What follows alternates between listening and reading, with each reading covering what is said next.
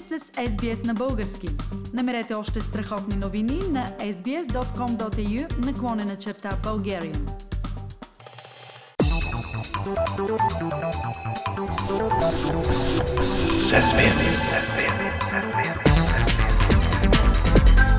Акценти на седмицата.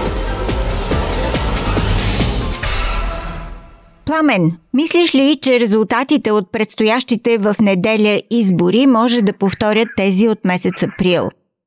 А според теб, дали би се повторила и драмата около съставянето на редовно правителство?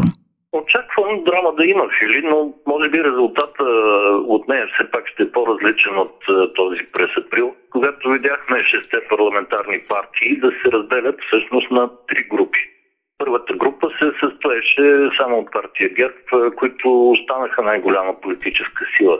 Те се оказаха сами срещу всички останали или по-скоро може би обратното. Оказаха се с всички останали срещу себе си.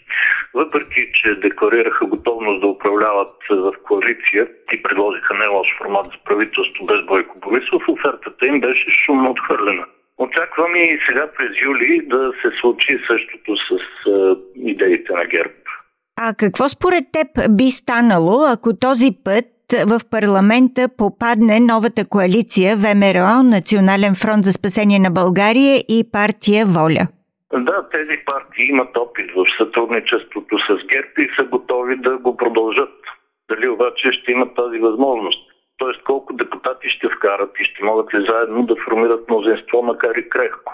Мисля, че не, като имам предвид проучванията, които дават на новата националистическа коалиция между 4 и 6 на 100 от гласовете.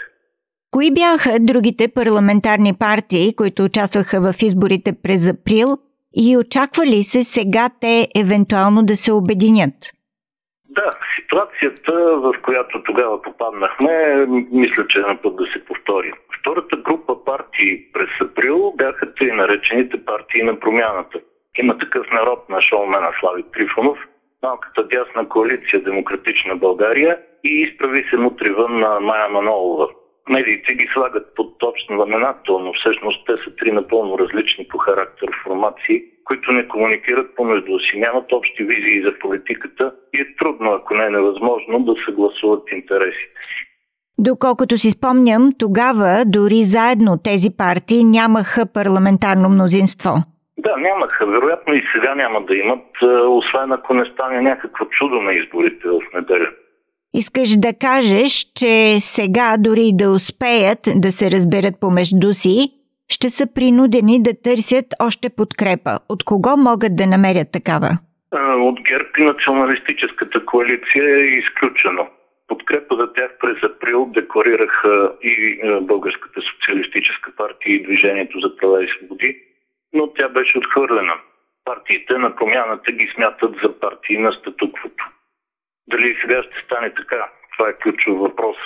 По този повод лидера на БСП Корнелия Нинова каза онзи ден. Каквото и да правят, е, има такъв народ, демократична България и изправи се му тривън не могат да имат 121 гласа в парламента.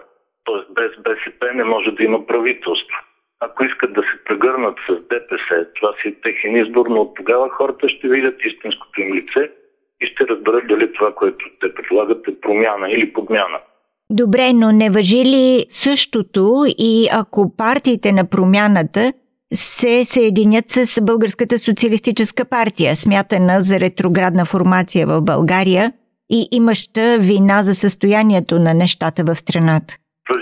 Фили, абсолютно въжи и за БСП, но нали знаеш, сега са отворени сергиите на политическия пазар и всеки гледа да продаде стоката си на по-добра цена. Така че БСП ще прави вношения в тази посока. Това е партиен пиар. Корнелия Нинова не очаква реално да започне някакъв диалог в момента или веднага след изборите с партиите на промяната. Поне не пряк диалог. А самите партии на промяната какво мислят или казват за евентуално сътрудничество с БСП? Да припомня, партиите на промяната не са единни, нямат общи визии и интереси. Какво остава за общи отговори на подобни въпроси? Има вариант, при който евентуално заедно те могат да направят кабинет на младсенството с подкрепа отвън, от страна на БСП. без обаче социалистите да участват пряко в е, такъв кабинет. Това е доста сложна формула и повтарям, съвсем хипотетична, защото в момента никой с никого не води никакви разговори за нищо. Все пак, мислиш ли, че изобщо е възможно да се реализира тази сложна формула?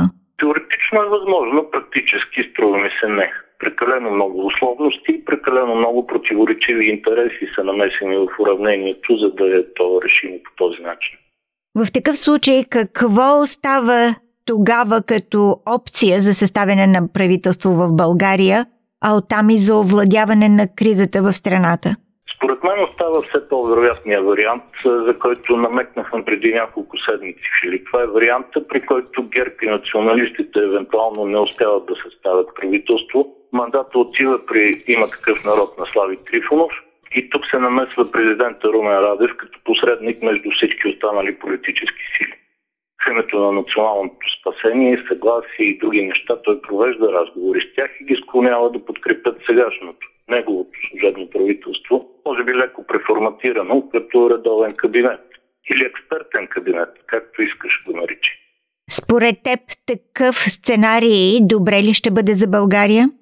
Според Румен Радев да, според мен не. А всеки човек от публиката ще разбере своята истина по този въпрос, що ме усети върху гърба си.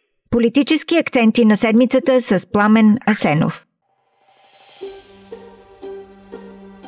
Искате да чуете още истории от нас? Слушайте в Apple Podcast, Google Podcast, Spotify или където и да е.